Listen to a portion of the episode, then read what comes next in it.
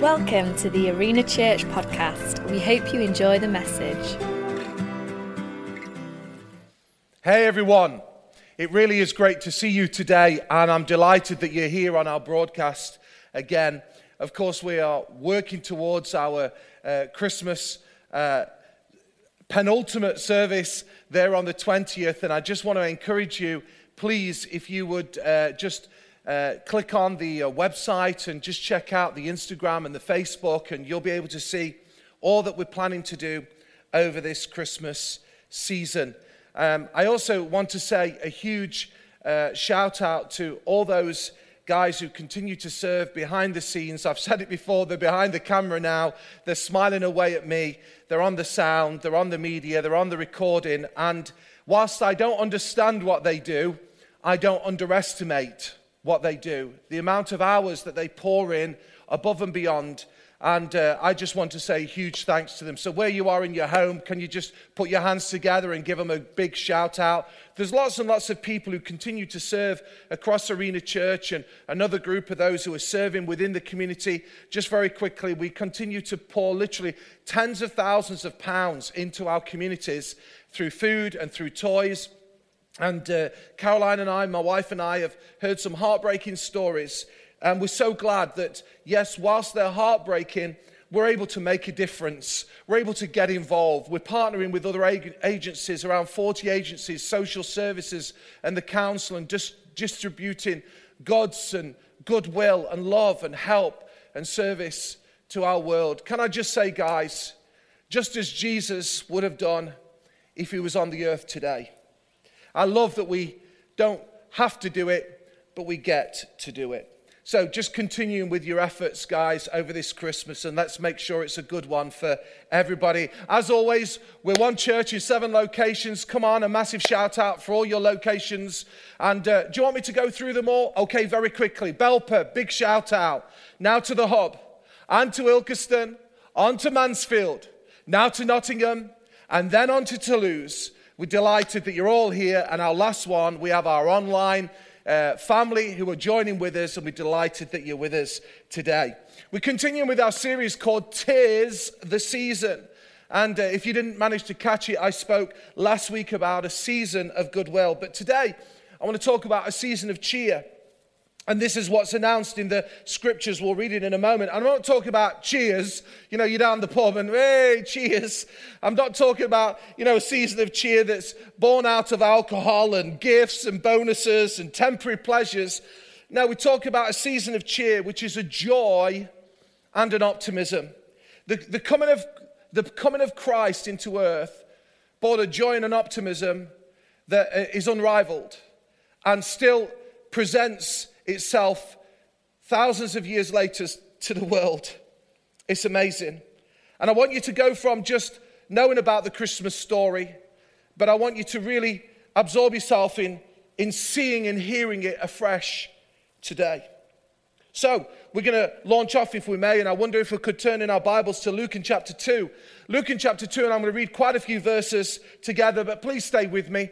And uh, then we're going to make a few points around that. And hopefully, you'll be really blessed and encouraged and challenged in your heart. I've been looking forward to being with you and preaching this message to you. So, Luke 2, verse 4, it says that Joseph also went up from the town of Nazareth in Galilee to Judea, to Bethlehem, the town of David, because he belonged to the house and line of David. And he went there to register with Mary, who was pledged to be married to him and was expecting a child.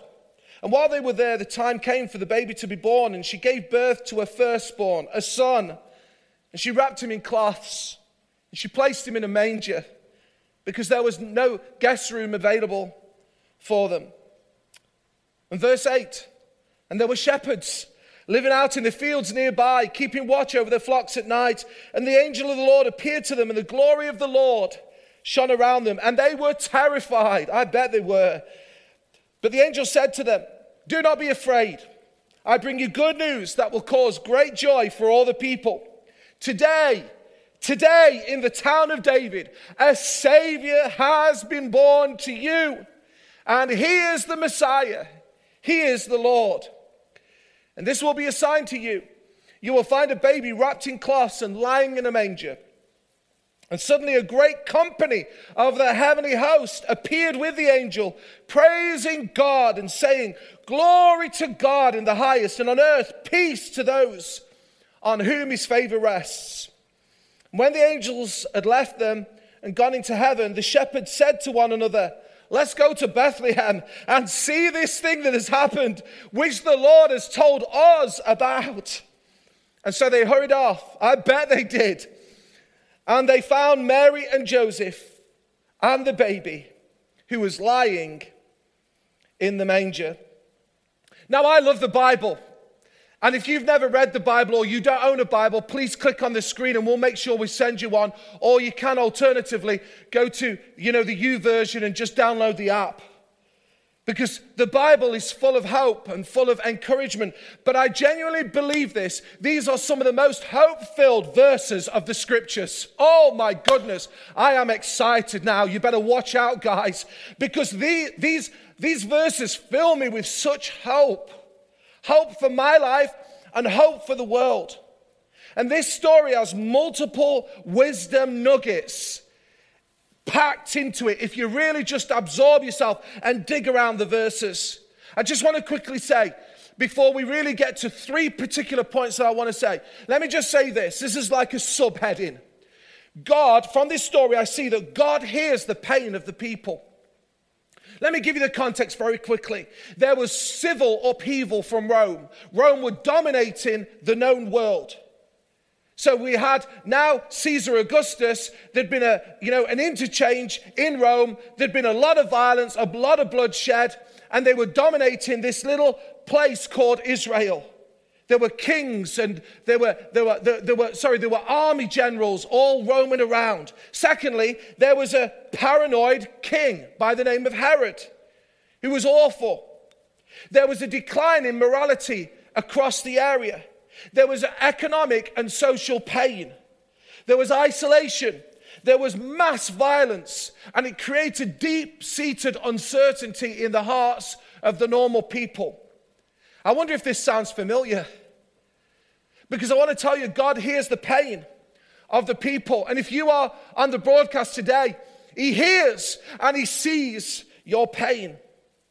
These are uncertain days. We've never had so much in the Western world, and yet we've never been more unhappy. Secondly, I see that God shames the protocol of the proud.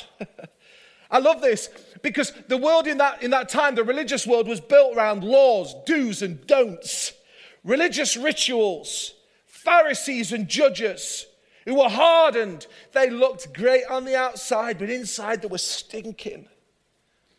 And surely the prophesied Messiah, the awaited king, would be born in a palace. He would be born, if not in the palace, into Jewish royalty or Jewish high society or even to an army general. Come on, God, you've got to do it this way. But no, God breaks with convention. He comes through a virgin betrothed to a humble carpenter to be born in a nowhere kind of place. You see, God shames the protocol of the proud. He comes to Bethlehem. Bethlehem, a village six miles south of Jerusalem, nondescript if we was looking at today and we was waiting the Messiah, we'd be saying, surely God would come to London, or surely God would come to New York. Oh yeah, that sounds great. Or LA, or oh Paris. You know, some kind of really cool place. But now, God comes to a nondescript place. You see, God remembers and sees the humble, forgotten, insignificant places. So I want to believe you guys who are part of Arena Church. We're in nondescript places. People say, Ilkeston, I've never heard of that. Mansfield, where's that? Belper, what are you talking about? I want to encourage you guys to believe in your areas, wherever God has placed you, for God to do something amazing through our locations for the glory of God. Now, I like three point preaching. I'll tell you why. Because you get enough to chew on without getting jaw ache, if that makes sense. so, I'm going to give you three things beyond these two that I've just shared that I really want to lay in. I hope you're going to get this. You, I really want you to get this. Because this story, the birth of Jesus, shows me. Are you ready? Number one, Get your pads and your pens, your devices. Number one, the ordinary became extraordinary. Everybody say with me, the ordinary became extraordinary. It says in verse 7, quickly, let's go to the verses, that Mary wrapped Jesus in cloths and she placed him in a manger. Now, the manger started the day as a feeding trough, and it ended the day becoming the cradle for the king. Wow, what a transformation! The manger is a symbol of what can happen to the ordinary man and woman when Jesus resides inside. The manger serves as a symbol to the world of God's transformative power. You see, those who see themselves truly as they are lawbreakers, the broken, the hurting, the in need, people who come to God with their past, their failures, their mistakes, and they lay them bare before God, God comes. God resides in them. And the ordinary becomes extraordinary. 1 Corinthians 1, verse 27 says it this way But God chose those who the world considers foolish to shame those who think they are wise. And God chose the puny and the powerless to shame the wise. To shame the high, sorry, to shame the high and mighty. And he chose, verse 28, and he chose the lowly, the laughable, in the world's, world's eyes, the nobodies. I'm amazed that God can take the ordinary and make it truly extraordinary. I'm amazed when I look across the pages of history and see what God has done. How He takes people with colorful pasts and profound weaknesses and physical and intellectual limitations, glaring mistakes and sinful inclinations, and uses these people to bless and serve the world. It's amazing. You, you note some of the greatest, greatest, and I use that word great very carefully, men, men and women of history who have done something incredible for God. There's usually some brokenness, dysfunctionality in their past. I was reading uh, a book written by uh, an American uh, Bible teacher and pastor and author by the name of Chuck Swindoll, Charles Swindoll. What I didn't realize was, as a young man, he had a terrible and debilitated stammer in his youth. And yet God used him. And God has used him to preach to literally millions of people. That amazes me. God takes the ordinary and makes it extraordinary. So I want to say to you today, you who think you're normal and average and ordinary, God wants to make you extraordinary. Do not say about yourself that you are nothing. Do not say that you are a nobody. Do not say that God could not use you. You are exactly the kind of person, the kind of people that God would take and He would begin to use and He would begin to reside in. Now, and to underscore this thought, this very powerful thought of the uh, ordinary becoming extraordinary, I then see in this story that God came to lowliness, lowliness, not loneliness. He does come to lo- loneliness, but God came to lowliness before loftiness. Now, he did come to loftiness. I mean, lofty, those who are high and mighty and have power and riches and wealth. He did come to them because he came to the wise men, didn't he? Through a star and they had the opportunity to gather and see Jesus. But notice who he came to first. He came to the shepherds. We've read it. Verse 8. And they were living out in the fields nearby. They were literally living there. They had no homes. That's what he's saying. And they were keeping watch over their flocks at night. What a job it was. And the angel of the Lord appeared to them. Now, listen to me. It's a big deal when an angel appears. Now, you may say, is that really real? Uh, you've watched too much Hollywood and too much Disney. Angels are very real. They're heavenly beings, they're, they're, they're God's agents, they're, they're God's mouthpieces. God still uses that today. And an angel of the Lord wasn't a massive occurrence throughout the scriptures. There were multiple accounts, but it's not on every page. That's what I'm trying to say. So, an angel of the Lord, when an angel of the Lord appears, it's a big deal. But get this they didn't just get an angel. Are you listening to me? They, they, they actually got a heavenly host of angels. Now, I can see, only see, and our teaching pastor Phil Pye, who's brilliant with the scriptures, I always say it and he rolls his eyes at me, but he, he really is. Now, he may say something different, but I went through this and I could only see another account where we see truly other than the book of John, in Revelation, sorry, in Revelation, where John sees a, a heavenly house in, in a vision, I can actually only see another occasion where there was angels, plural, that came. And that was to Jesus after his 40 day fast.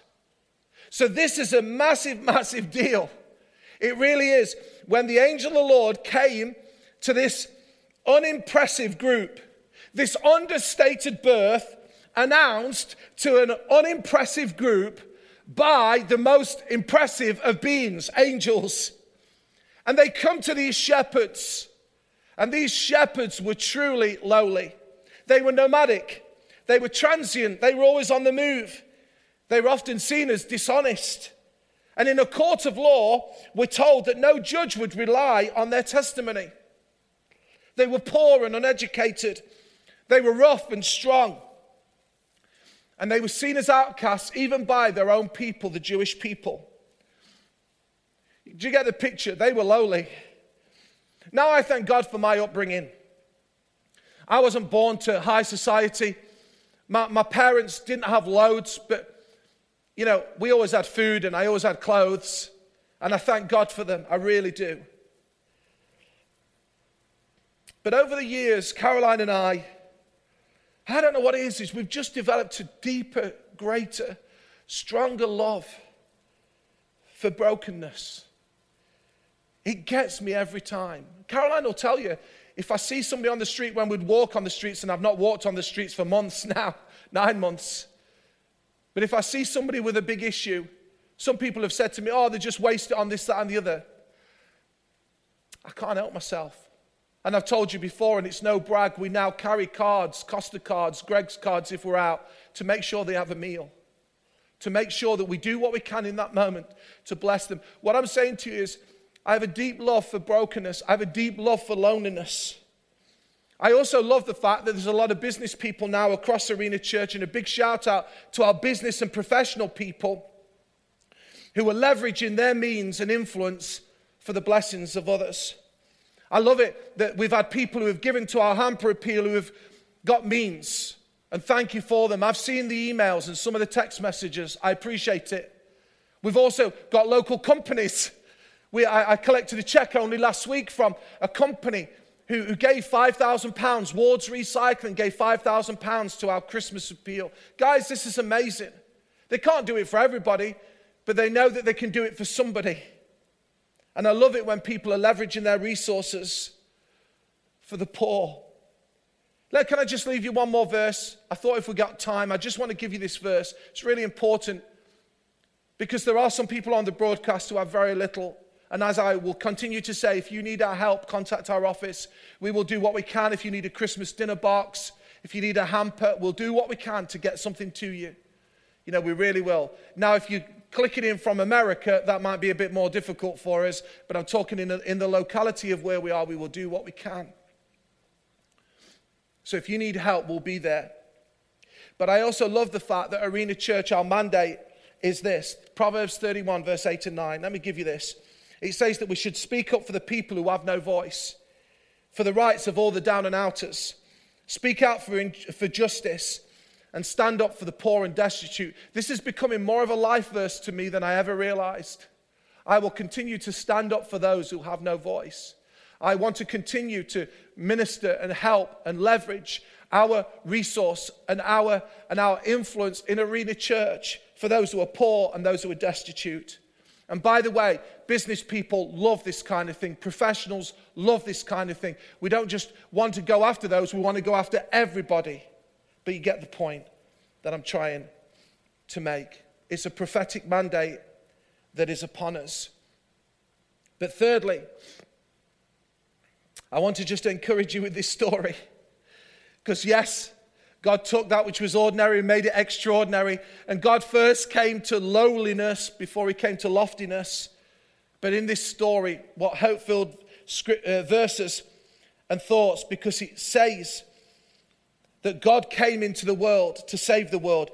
The point I want to make is this from darkened despair comes permanent joy. That's my third point. From darkened despair comes permanent joy. The angel comes to the shepherds and says, Do not be afraid. Now, they were terrified, as you would have been, as I would have been in that moment. But I don't just believe it was in that moment, I believe in life they were terrified. And God was coming to them and giving them a message and passing it on to us by saying, Do not be afraid. Do not be afraid. And there are over 365 references in the Bible to this thought of do not fear, do not worry, do not be afraid. One for every day of the year. And God wants to help us to know, to know today that we may be in dark and despair, but there is permanent joy that is on its way. Weeping may remain for a night, but joy comes in the morning. There is a light that is dawning on the earth. And the angel announces, Don't be afraid. Because in verse 10, let's read it together, shall we? And I'm going to read from the Passion Translation version because I just love this verse in this, in this version. It reads, For I have come to bring you good news. good news. Just look at me for a moment. I have come to bring you good news. The most joyous news the world has ever heard. Oh, I want to do a victory dance at this moment. And it's for everyone, everywhere.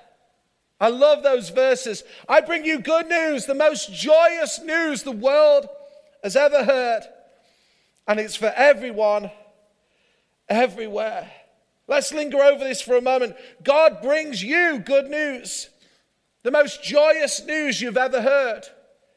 It's not about winning the lottery, which I think is now up to 185 million. You may say, How do you know that, Christian? Well, it was just on a headline. I saw it pop up. That might give you temporary joy, it won't give you permanent joy. There are people who have all kinds of things like that happen to them, and darkness disappears for a moment, but it doesn't fill them with permanent joy. Only Jesus fills us with permanent joy. Receiving this message as the shepherds did filled their hearts with joy. You might be in dark and despair. You might be in a pit. I'm wondering, are you depressed in this moment? Do you feel hopeless? Are you despairing? Then this is the verse for you. This is a promise for you to hold on to, for you to cling hold of. Those who are in faith, can I encourage you to cling on to, hold on to this faith, this, this verse, this faith in God. Let it be an anchor deep in your heart. If you're not a believer today, you don't know anything about Jesus, you've clicked on the broadcast, you've been invited by somebody, I want you to listen very, very carefully. Hope is here. Hope is here in these verses. Now, listen to me. I am not trying to hype you up, but I am trying to hope you up. I'm really not trying to hype you up. I'm doing everything I can to just, just subdue my enthusiasm in this moment because I want to really, literally go and do a bit of a, a dance, a jig, and a celebration because I believe these verses. Hope has come to the world. Today, in the town of David, a Savior has been born. It's for everyone, everywhere, and it's good news. Now it's joyous news, the most joyous news that you could ever hear and ever receive in your heart. And we've literally got hundreds of people who have received this good news. It's amazing. So I want you to fill your heart with this thought today. I want you to fill your mind with this today. I want you to reflect and think long and hard on His favor, His grace, His precious promises to you, His truth. These verses announced to the world.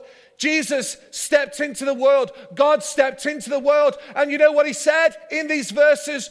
You are forgiven. As he stepped in, you are loved. You are precious in my sight. And these Wonderful truths produce joy. They really do. Listen to me, the Savior has come. Light is now shining, dispelling the darkness. The sun has risen onto the darkened shadows of people's hearts.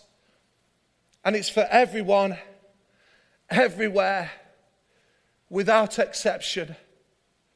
What a glorious, glorious message this is.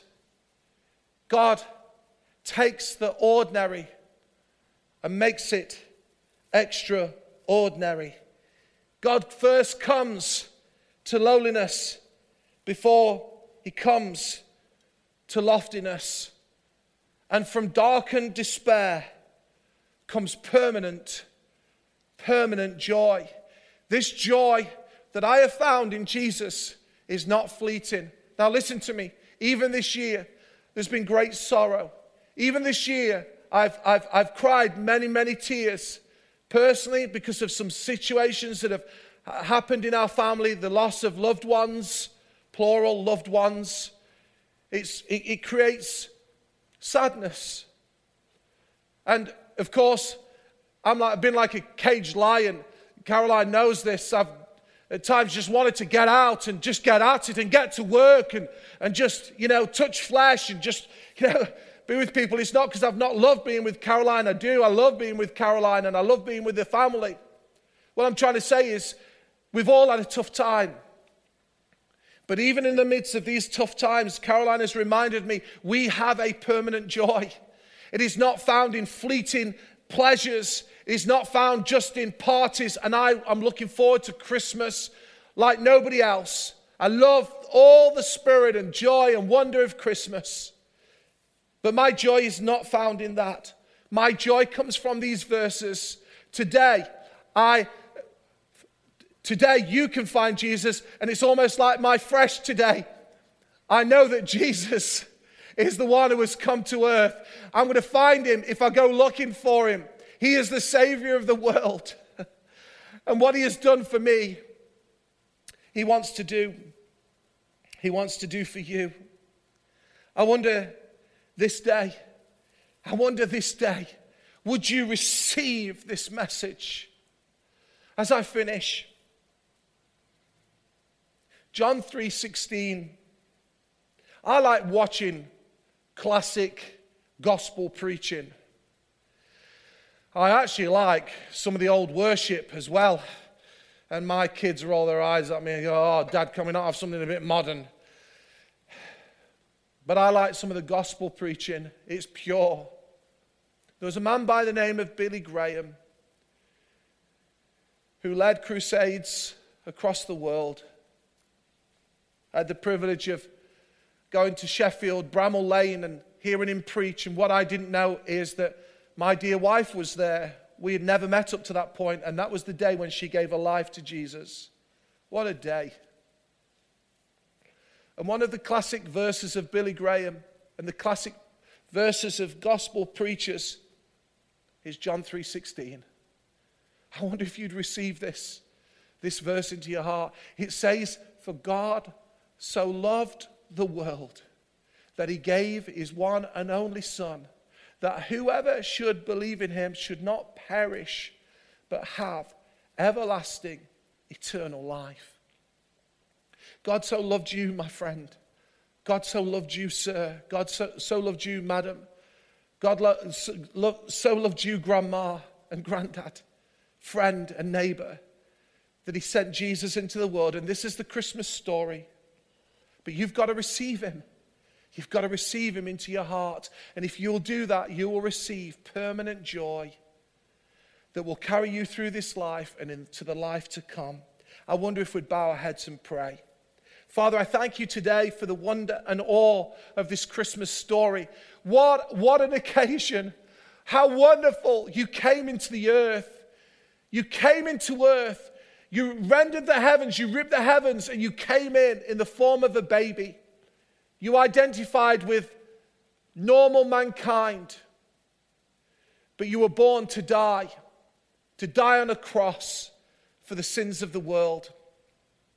And Lord, I thank you today. There are many on the broadcast who have received this gospel message. And I simply ask, Lord, that we would carry this message to our friends and our neighbors and to our work colleagues. We would post it on so, social media. We'd leverage, we'd leverage this story for the blessing and sake of others.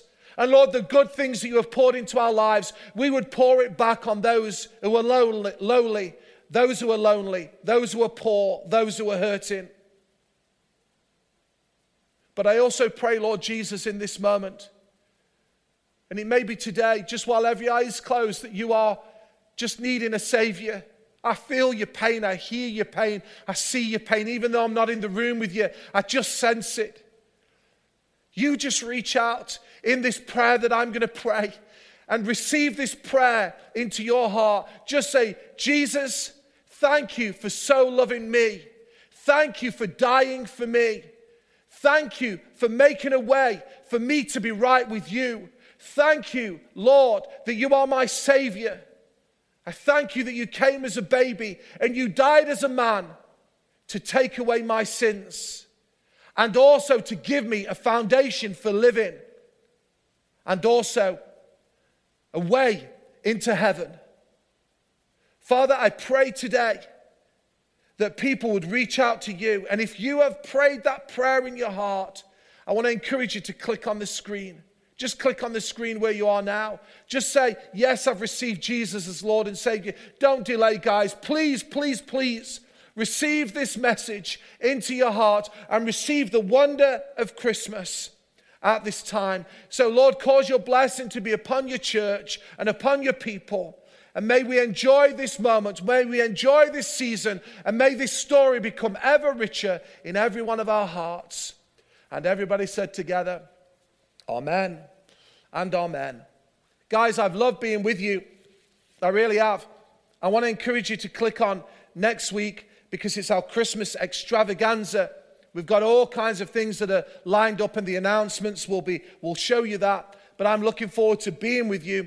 And as always, I want to say to you, I love you, I'm praying for you, and I believe in you. God bless you.